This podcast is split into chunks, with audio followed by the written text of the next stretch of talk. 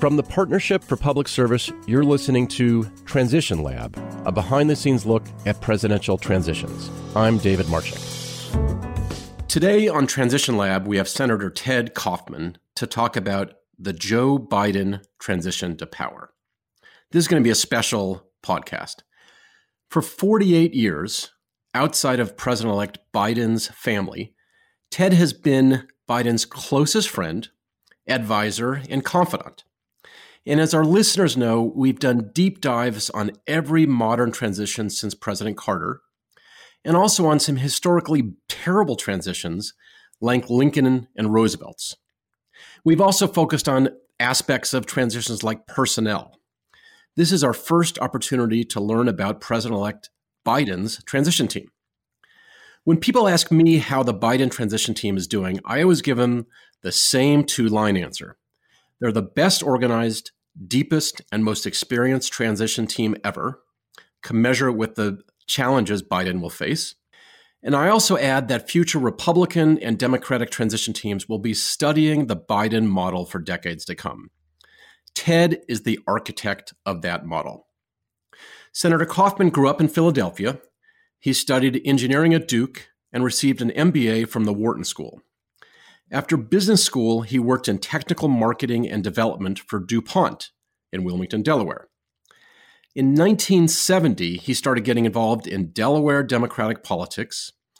And in 1972, a 29 year old New Castle County councilman decided to run and take on the popular incumbent senator. After that candidate, a fellow named Joe Biden, won that election, Ted Kaufman took a leave of absence from DuPont to set up Biden's Delaware office. And the rest is history. Ted was by Senator Biden's side as his most important aide for 22 years until 1994 when he retired from the Senate. He then taught for 26 years at the Duke Law School. My wife was one of his students. I'm not sure was, she was the top student, but hopefully she was pretty good. And in 2009, Ted became Senator Kaufman when he was appointed to fill Vice President Biden's Senate seat.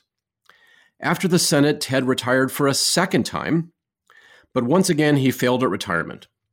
When Biden emerged in the South Carolina primary earlier this year, Ted was tapped once again to architect Joe Biden's transition to power.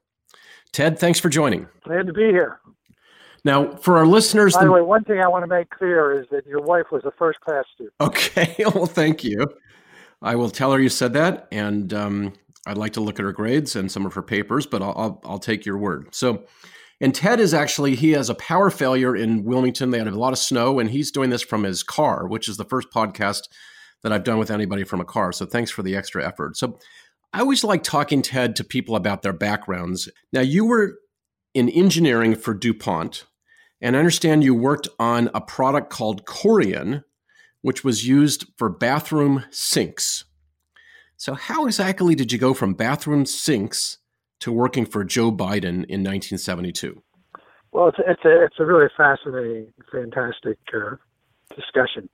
As you said, in 1972, I was involved in the Delaware Democratic Party, but, but only, as, only as a volunteer. I was working full time at DuPont in finance at that point. I had met Joe during the months, uh, early months in 1972. And then in spring of 1972, his sister Valerie Biden Owens, his sister called and asked me to take uh, talk to the candidate, Joe Biden, about getting involved in the Senate campaign.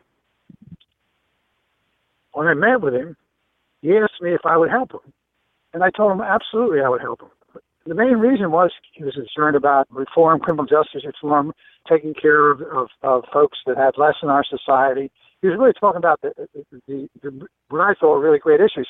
And, and I told him, you know, lots of times there are people, especially in Delaware, who run as a platform to talk about issues. So I said, I'm, I'm happy uh, to help him, but I also told him that I thought he had no chance, no chance of ever winning. Hmm. And, it was, and, it, and, it, was simple, really. When you, when you think about it back then, that was because the incumbent Republican senator, Cale Boggs, was beloved throughout Delaware. He'd been a two term governor, a two term member of Congress, and he was running for his third term in the Senate. If that wasn't bad enough, every major elected office in Delaware was held by a Republican. I'll never forget. Joe Biden listened, he smiled, and he welcomed me on board. He then went on to win Delaware U.S. Senate seat by 3,600 votes. That night at the victory party, this is the honest to God truth. I swore that I would never again believe that anything was impossible. Well, now your best friend and longtime friend is now president elect of the United States. So that's pretty cool, starting from you telling him he couldn't win. Now he's president of the United States. So that's pretty amazing. So I would tell you what, I've never I'd never met a senator before. I mean the idea of getting him elected Senate I mean not getting him elected, but being involved in getting him elected Senate was an incredible experience. It's it's remarkable from New Castle County councilman to president of the United States. It's pretty amazing. So you've become kind of a transition guru, which is great for those that listen to this podcast. But how did you actually get involved in transitions? The way it got started is right after, well, kind of before he was he was actually elected. The Obama team had started a transition, and then the candidate, Joe Biden, for vice president, told candidate Obama, asked and said, "Well, we have this transition. How would you like to help?" And and uh, Joe Biden told him, "I'd like to have Ted Kaufman and Mark Gitenstein be co-chairs of the vice presidential transition and be involved in the presidential campaign." Uh, Mark Gitenstein had worked for, for, for then Senator Biden for years, and he'd been his chief counsel on the Judiciary Committee and an old friend. And the Obama people could not have been more welcoming. I mean, they, they really had an incredible, uh, very good operation. And a few days after the Obama campaign won the election, Mark and I went with Vice President elect Biden to Chicago and met with President elect Obama and his staff to begin selecting the cabinet, which was an incredible experience. I mean, to sit with an incoming president and actually talk about who should be in what positions in the cabinet was another just incredible, remarkable experience. And, and now you're doing that again, which is truly amazing as well. So, but I understand in that race, John Podesta told me this that Obama was pretty focused on the transition. He spent time on it, but Biden, when he was running for vice president, I guess he was superstitious and he didn't want to spend a lot of time on transition. So why was that? Yeah, we know we were. I don't know whether superstition I may be Irish. Both of us uh, had Irish mothers, and uh, but you just don't. Uh, you know, you, you don't look beyond. And and and the other thing was he just never took his eye off the ball. During the campaign, he concentrated like a laser at to make sure all his time and effort went in winning the race but he, he didn't understand the transition could you know was something we should do, get started on. President Obama asked him to put some on, so he did ask Mark and me to work with John Podesta, Chris Lu, and the others who were like the um, all-star team on uh, transitions. Many of them involved in uh, Clinton's transition, and so we both got involved. We started meeting with a very extensive transition team that were working for uh, for Obama. It was a very much of an undercover kind of operation. You had to keep it a secret, but it was quite gigantic. Now, so what were the main things that you learned from that transition that you applied for this cycle? Really, when you look back on them, they, they, they really sound kind of obvious, and they are. I mean, first thing is start early on the transition. Uh, you know, this is this is this is incredible. You know, this is the most this, this is the most complex transition you can ever have in history. I mean, if you if you went to um, a, a head of a major corporation and said you're going to take over an operation that has six eight million people, hire four thousand people, and do it all in basically two or three months, they'd say, I, I can't believe you can do that. We couldn't do that with a corporation. So if you had to start early. You had to have someone lead the transition with a total trust of the candidate. What happened in so many candidates, the, the recent Trump transition was the worst case. They signed people to work on the transition, but meanwhile, the important people, the candidate, other important people in the campaign, they they weren't looking at what there's on the transition. See, if you spent months preparing and and you went into great detail, right after the election, the, the folks that had been most responsible for a winning campaign came and sat down and tried to learn about transition in you know two or three days. And what happened many times is a sense of frustration set in, and campaign people just took over the transition. And of course, in, in, in President Trump's case, President-elect Trump then, he, he fired Chris Christie and most of the people that really knew what they were doing.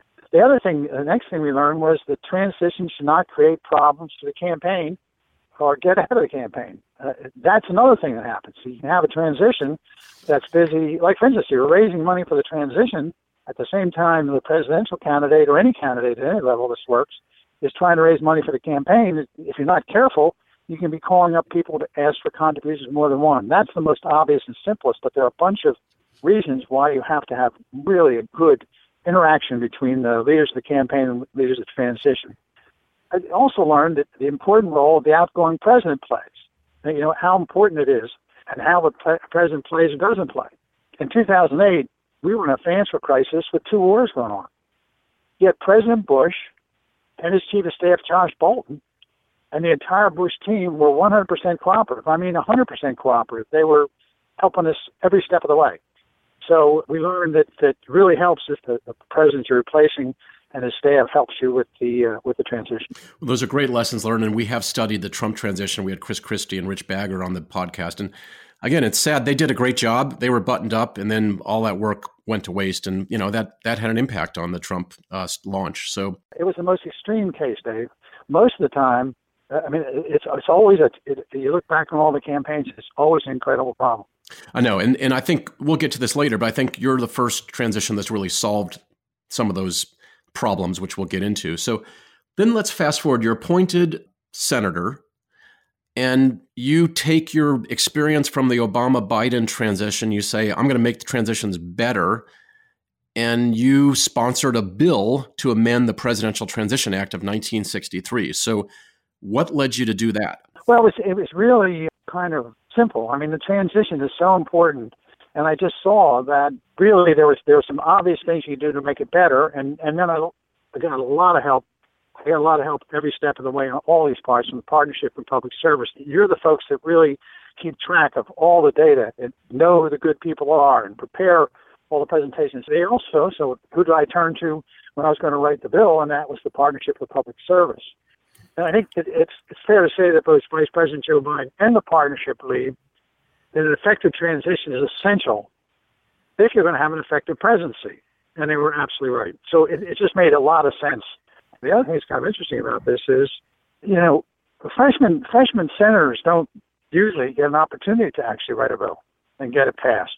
And it was great for me to be able to do that. Now I had worked in the Senate for over 20 years, so I know how to do it. But it was incredible how the other senators helped me, both Republicans and Democrats, working with them, and then and then contacts in the House, so that the House quickly approved the bill, and then um, uh, President Obama signed the law. So it was a real it was a real great another great point in my experience.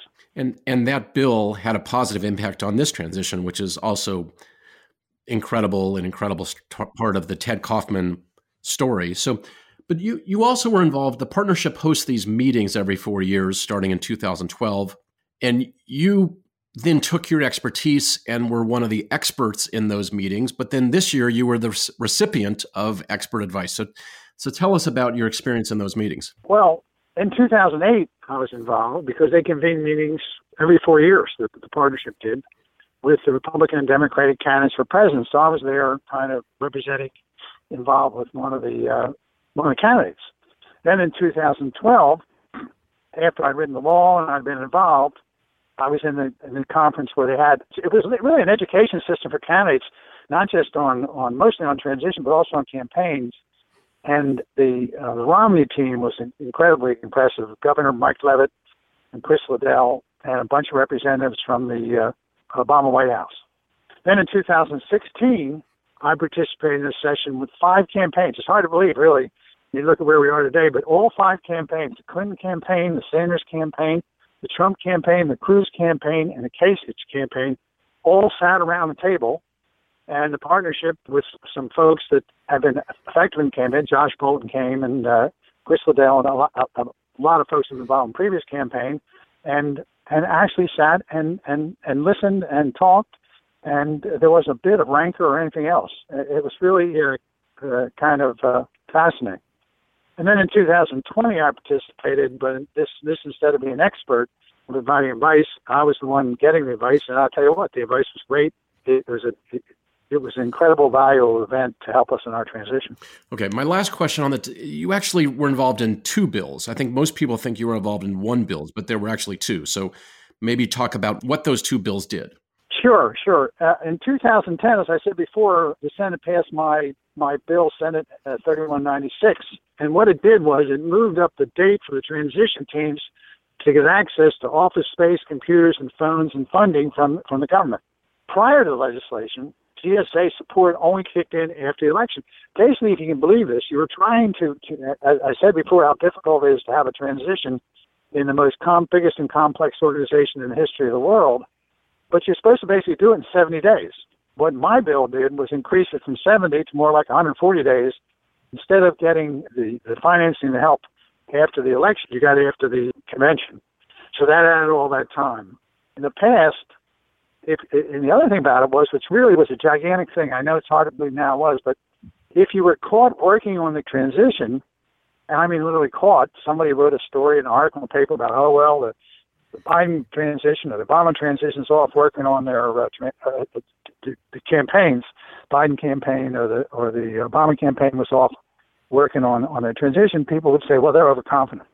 They, they're taking it for granted. And the term they used to use, it actually became a term which is in all the stories. They were measuring the drapes in the White House.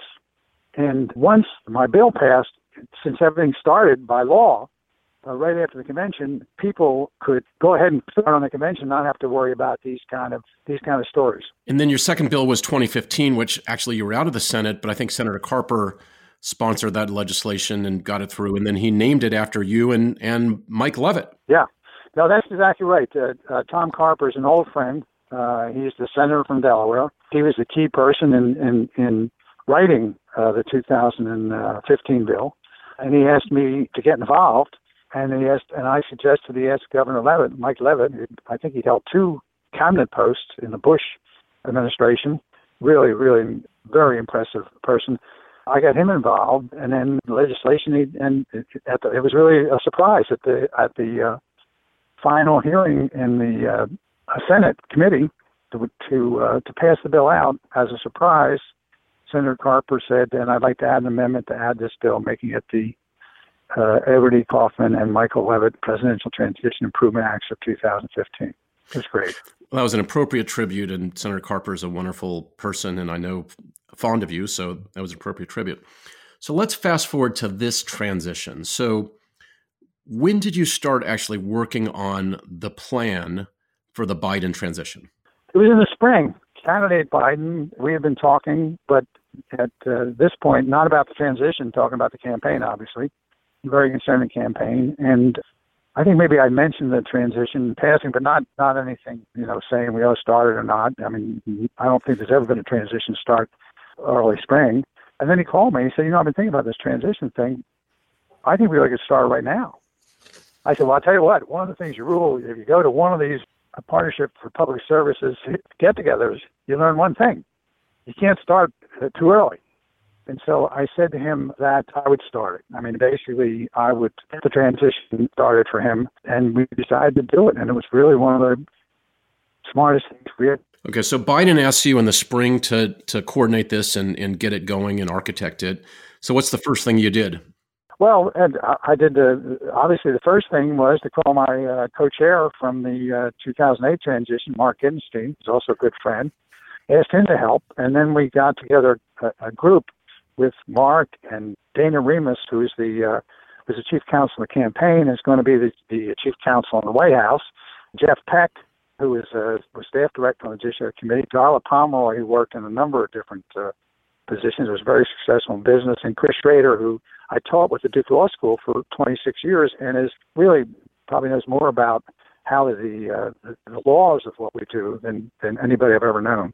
And so, I mean, that's a great group longtime Biden people, people that essentially brought into Biden's orbit, and and they were longtime Biden people. So, but then you decided to bring in Jeff Zients, and so how did that decision get made, and why Jeff? Well, we we did a search. We just talked to a lot of people about who would be the best person in the transition without really giving away that we were even starting a transition. We wanted somebody with lots of successful experience, not experience in transitions, just stressful experience in managing and and because it's an incredible difficult management position that was highly organized and totally discreet. And we talked over with Anita Dunn, who was very much involved in the uh, campaign, and he used to be Bill Bradley's uh, press secretary and is really a person that knows a lot of folks around town. And the three of us all said, uh, decided on Jeff Zients, that he would be the best person to do this. He, again, he was someone who was very successful in business and then had actually, in the Obama White House, won both the Office of Management and Budget and the National Economic Council. So I talked it over with the vice president, and he agreed. He knew Jeff and was really uh, felt the same way we did about Jeff's many talents. So we agreed. And then and we Jeff- asked Jeff, you know, which is an obvious thing to do, who who do you think would be the best person to be our executive director? And he said right away, Yohannes Abraham. Yohannes had worked with him in the White House and was teaching at Harvard Kennedy School. He has run the day-to-day operations of the transition. Has done a, a, a fantastic job. Since then, I've met dozens of people that know Yo, and every one of them talks about how how incredible the talent is, and I know uh, from firsthand experience. And then the four of us, uh, you know, Jeff and Yo and Mark and I, established the Joseph R. Biden president's transition, and we worked together closely for all the following months.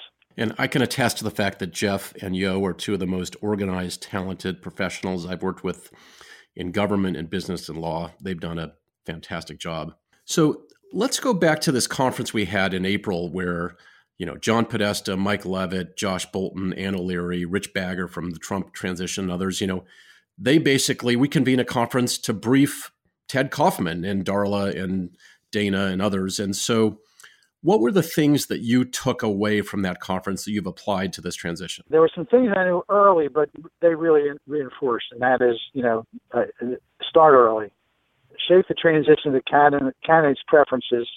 That's really important. I mean, it's really important to, and, and lots of people get into this and they just think, well, I'm out here to make laws or figure out things. No, no, no, no, no, no what you what you want is somebody that can that, that believes in in what the candidates believes in and what what the candidates' preferences are, not what our preferences are, and have absolute discipline on information and leaks. Because again, we're we're into we're into uh, very much involved in a campaign, and so it was, it was that. And then the second thing was the conference also reinforced our view that the transition would be like no other, and and it's really easy. I mean, I I thought we were from the most difficult convention because of the the uh, Great Recession, the financial crisis in 2008. But it's nothing like this. I mean, this is no other tra- transition has ever taken place with these set of challenges: a pandemic, a recession, a racial justice crisis, an unpredictable president, and political polarization.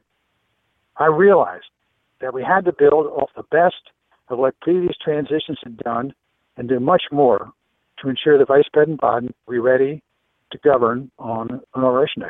And and that's what you've done. And one of the things that I remember for that from that conference was Mary Gibert, who's the career federal transition coordinator, really an incredible person. I think Mark Gitenstein said, "Well, Mary." The country's kind of shut down. We're all operating on Zoom. This was early in the COVID crisis. I mean, we really didn't know what was going on. And Mark said, "So, are you planning uh, Plan B, which is if if we're still remote, in November. What are you? What's the GSA going to do? And Mary said, actually, we're planning that to be Plan A. And I remember I kind of gulped and said, that's not good. So, what was your reaction to when Mary said that? It was a real eye opener. Remember, when we started the transition, we were just about a month into the period when business and schools had been shut down, and we had no idea how long that would last. We also were just learning to be efficient in Zoom and other platforms we realized we needed to plan for a virtual transition, and we did. It increased the degree of difficulty considerably. But thanks to good planning, coordination, and communication, it's been seamless. The other thing that Mary's comment reinforced was that the career officials working throughout the government are professional, nonpartisan patriots. They just want to do a good job. And, and, and that's something that Mark and I knew from our years of working that's absolutely true the, the civil service in the United States government is full of people exactly as Mary described them. And we knew that Mary was preparing for either a Trump reelection or a Biden win. She, her team, and the other career officials across the government have done a great job on the transition. She really has, and they're professionals, and and I think people don't realize the tightrope they have to walk. So, you know, another another kind of early moment of this transition, which was kind of indelibly sealed in my mind, is you know, COVID was just creeping up, and Dan Hyman, who is another f- fellow from the partnership, and I, we drove up to your house. We said, I don't think we should take Amtrak just because of COVID, but you know, and we spent three or four hours with you and Mark, basically talking about all the key architectural decisions for the transition. It was it was at that meeting that you started talking about some of the rules that you want to establish for the transition, and, and maybe you could just mention some of those rules. Sure, sure. They're really about values. Uh, what, what, what is the campaign value? What's the campaign about? And the first rule was the transition does nothing to hinder the campaign. I mean, really, David, when you think about it, until election day, the campaign is by far, by far the most important part of the Biden effort. We talked with the campaign and cleared everything we did all the time. In addition, we met every Saturday with Anita Dunn, very involved in the in, in the campaign, and Bob Bauer, who was kind of the the the legal brains in the campaign. And we met with them every Saturday and talked about what was going on the campaign, and we told her what we were doing on the transition. She gave us uh, especially valuable advice on, well, who should we talk to about this? We're going to start this. Who do you think could possibly could be effective? Second rule was that what happens in the transition stays in the transition we knew that there'd be incredible interest in what was happening in all parts of the transition, and especially who was going to get positions in the administration. I mean, if you spend any time in Washington, it's like the greatest parlor game rabbit hunt in in in Washington for uh, for the period that transition is going to exist and so on. Who's going to get a job and where they're going to get them and who's going to get what, who's going to be in line, those kinds of things. And everyone in the transition took responsibility seriously, and we had very few accurate reports on what was happening in the transition. We had a lot of reports on what was happening in the transition, but very little of it was accurate. The third rule was the policies made in the campaign, not in the transition. This is this is really important. I don't know how other transitions did this particular piece, but one of the things we had learned was that the transition is not about making policy. It's about getting to the bottom of what a President Biden would want to do when uh, he became president. And and one of the things that was valuable for this is another advantage of having been involved in so many Senate campaigns. In every Biden campaign, there was a detailed record of what the candidate said publicly on all the policies. And we actually he actually gave speeches not directed at necessarily getting reelected, but in terms of educating folks and keeping record of what he wanted to do when he got in. What we did was we got from the uh, campaign all the policy statements he, he, he made. They're, and we collected in what we call the campaign promises book. Then what the transition did on policy was they, they, they took the campaign promises book and they sliced it and diced it, all the promises, so that people in each agency knew what the Biden policies were for that specific agency. What Senator Biden had, had, had, had learned very early, and, and that was that if you wanted to accomplish anything when you were in office, it really was essential that you talk about during your campaign. This is especially true in president. You can't you can't t- not talk about campaign that you want to do some really really important thing, and then after the election, down and say, "Well, by the way, I really want to do this too." And one of the big advantages of it is if you do get elected, and someone says, "Well, I don't like your bill," well, hey, the American people voted for my bill, for what I said, like Break Back Better. They voted for a very comprehensive program. I'm just doing what the American people elected me to do.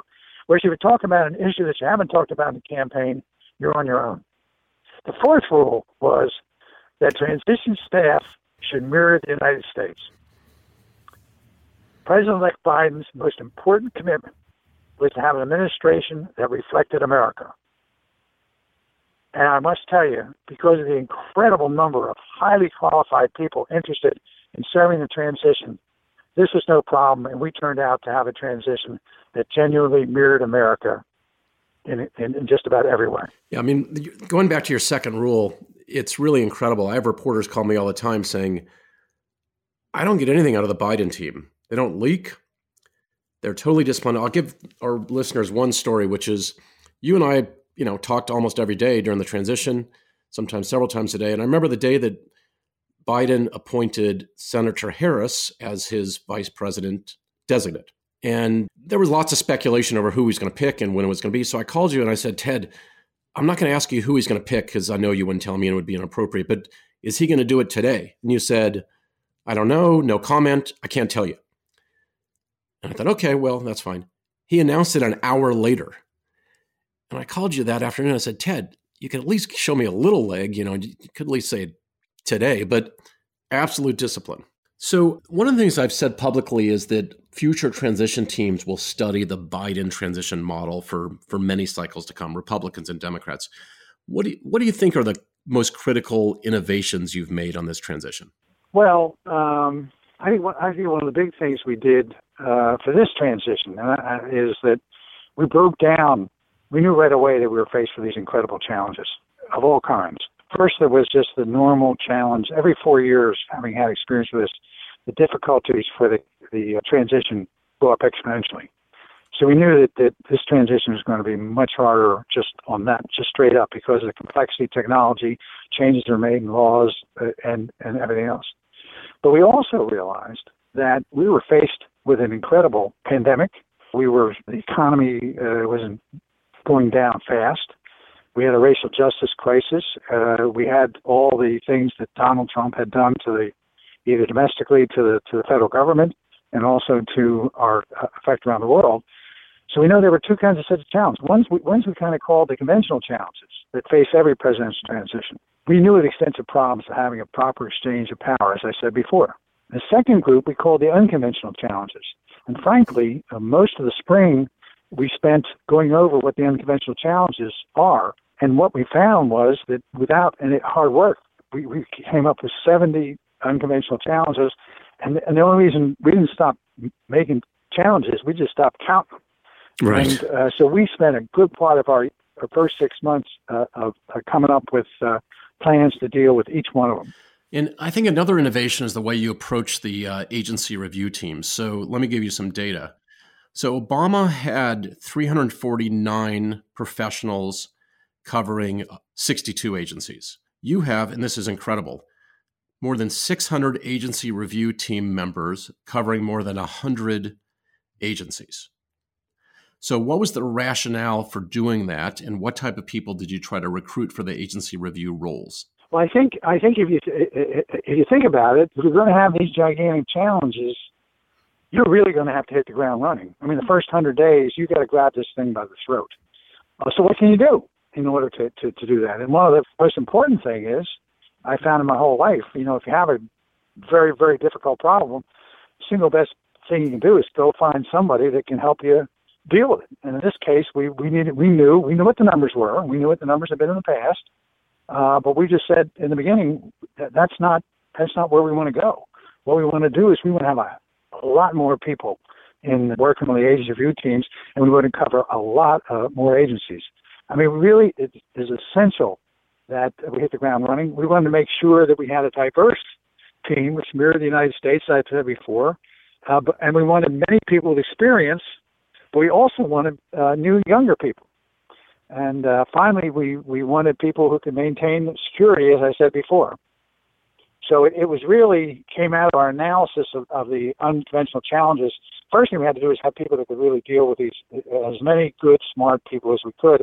And not, I, I, I'd say we got more people, and we're going to do more agencies. But I think the, the biggest thing is we, we, we got really incredible people we're tracking. Yeah. And that goes to President-elect Biden. I mean, the people that wanted to work in and help in a Biden administration. I mean, what the sad part was how many people that that you know that we couldn't that we couldn't bring into the transition at that point. And I assume you're just getting inundated with calls from kindergarten friends, college friends, former students, anybody you know saying, "Hey, can I get a job?" Legions, legions, legions. it's just it's it's it's uh, it's wonderful. I mean, it, it's been a wonderful thing for me to get to catch up with people. That in some cases, I haven't seen as long ago as 50 years. I actually had a friend of mine from uh, high school call me. In fact, I had two call me and, and say, you know, congratulations, everything. And you know, I've got a in both cases, I've got a daughter that would like to be involved in the transition. So it was a wonderful, uh, it was a wonderful thing. But I'll tell you what, it was, it was like, it literally was like the old saying about drinking water out of a fire hose. Yeah. And so, how do you, how are you feeling about the appointments that President-elect Biden has made so far? How do you feel like the the rollout's gone and and the pace? Oh, I think it's excellent, especially and, and the pace. I mean, it, I mean the transition's on pace have many more White House and agency nominations than any other transition in modern history, and I've been involved in them. And again, it, it's all built on this basic building block of we've got to hit the, the ground running on inauguration day. And I and I think when you as you look at these nominees, they're highly qualified, they're experienced, and they're breaking barriers. And again, let's go back to being a mirror of America the first person of color to run the Defense Department, the first female to be the Director of National Intelligence, the first gay cabinet secretary, and there's about a half a dozen more of different minorities in the country that were not represented. Yeah, I have to say the uh, the Pete Buttigieg announcement really had an impact on me because part of this was personal. Going back to Clinton, one of my close friends from the 92 campaign was a woman named Roberta Achtenberg, and she was nominated for an assistant secretary of HUD. She's LGBT community. And I remember Senator Helms and others basically tried to block her vote because she had the audacity of introducing her partner at the confirmation hearing. And uh, really an ugly incident. And now we have the first openly gay person in the cabinet, which is, it's really incredible. And I, I talked to my kids about it last night, and they they just didn't understand like well what's the issue? Why why does anybody care? So but those so, people our age understand how difficult it was for people of color how difficult not just gay people people of color and women to have a major role in the government and go through the confirmation process because the, the issues would not be whether they were qualified as they should be. They'd be had to do with race and gender and, and uh, issues like that. Yeah so I asked the same question to close many other podcasts of people like Mike Leavitt, Josh Bolten, John Podesta, people that have run transitions. So, I mean, you came into this transition knowing more about transitions than perhaps any other transition co-chair, but certainly you've learned a lot. So, what do you know now, Ted, that you wish you knew in the spring when then candidate Biden asked you to be the architect of the transition? Yeah, there's a number of things. One of the things I remember from the Partnership for Public Service, April Constant.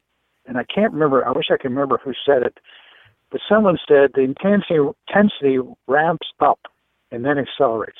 Yeah, that was Rich thought, Bagger. You know, yeah, yeah, I've been in, I've been in difficult things, and you know, but boy, I tell you, nothing could have been truer. I worked my whole life in a whole lot of what I think most people would think were uh, difficult jobs, but this is the most difficult and intense workload that I've ever experienced. Second, I'm so happy we started early. I think of what President Bill Clinton's chief of staff, Mac McLarty, said about the Clinton transition that if you fell behind, you can never catch up. We were determined not to fall behind, and we didn't.